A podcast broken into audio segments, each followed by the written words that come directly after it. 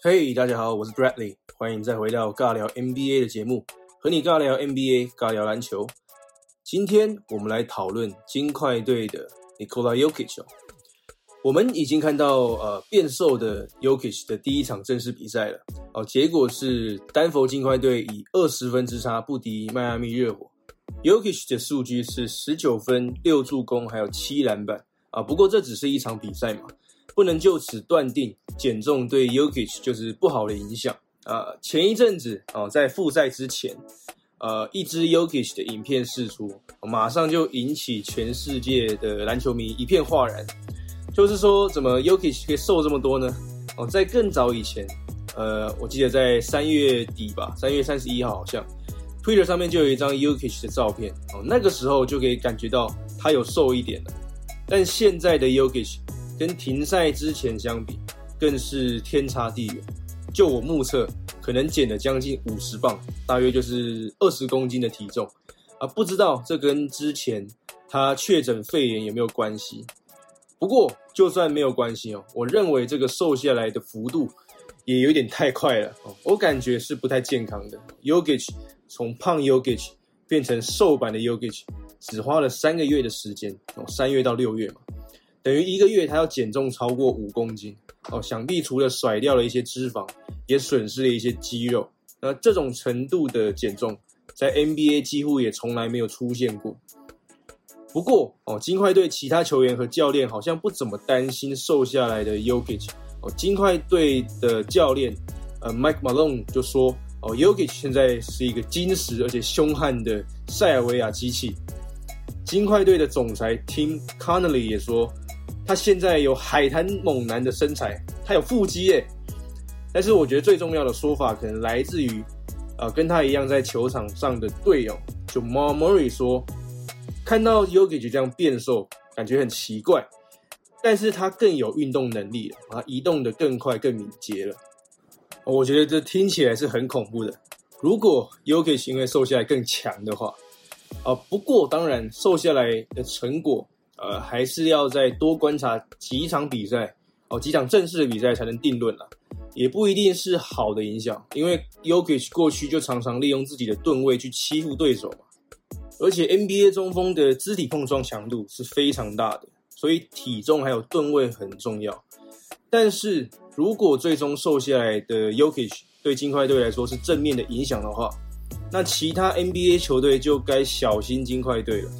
虽然去年金块在西区准决赛就被淘汰了。但是两个系列赛都打满七场，在这十四场的比赛里面，Yogi 平均一场有二十五点一分，十三个篮板，还有八点四个助攻。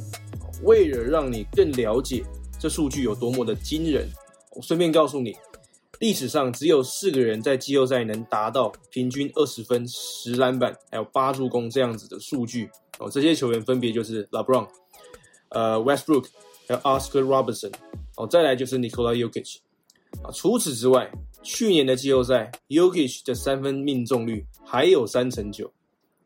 哦，如果 y o k i c 可以在三分线拉开空间，吸引防守者贴近的话，那我们可能可以看到瘦版的 y o k i c 利用速度突破防守者，哦，让他在开放式的空间下打得更好。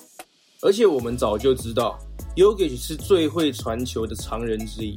如果他的移动能力还增加了，那他就可以做更多的运球突破啊，就可以在场上制造更多的空间哦，并且帮他的队友制造更多的空档机会。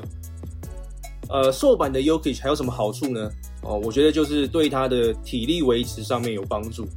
去年整季比赛加上到了西区准决赛的第四战 Yokich 在九十一场比赛里面只有犯满毕业两场比赛。但是在第四战之后，剩下的三场比赛，他就有两场犯满毕业，哦，显示 Yokic 他后来有一点跟不上防守者了，哦，不得已只能靠犯规，所以瘦下来的 Yokic 绝对是比较能应付漫长的赛季的，对膝盖啊的负荷也会减小，降低他受伤的风险啊，就这点来说，就是体力还有降低受伤风险。对 Yogic 对金块队来说都是加分的哦。如果金块队想在季后赛走远的话，我绝对会需要你最强的球员能支撑到最后。但是最后啊，我也要给出一些疑虑啦，因为 Yogic 过去的打法非常依靠他自己的吨位嘛，如果减重这么多哈，势必会完全改变他的打法哦，可能代表他的盾位会不再是个威胁哦。哦，过去我们能看到一些减重的例子哦，结果是有好有坏，有优点也有缺点。呃，像是 Kevin Love 减重之后，确实在移动能力上面更好了。但是这同时也影响了他的篮板数据下滑了，因为他不再能像过去一样卡位了。好，说到这边哦，我就想要问各位听众朋友，你觉得 Yogi 减重是否能帮助金块队呢？啊，金块队能否威胁湖人或是快艇呢？哦，甚至是赢得今年的总冠军呢？不管你是在什么平台上面听到这集节目的，我都非常欢迎你留言在你可以留言的地方。哦，跟我分享一下你的想法是什么？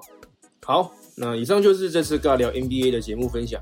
如果你喜欢这集内容的话，请记得订阅哦，并且帮我的 Podcast 评价五颗星。你也可以到我的主频道 Bradley 说故事，找到我更多的其他内容。那个频道里面，我会和你分享个人成长、呃，网络行销、网络创业、网络副业这样子的话题哦，也欢迎你支持。那最后就要感谢你的收听喽，我是 Bradley，我们下次见。Peace out.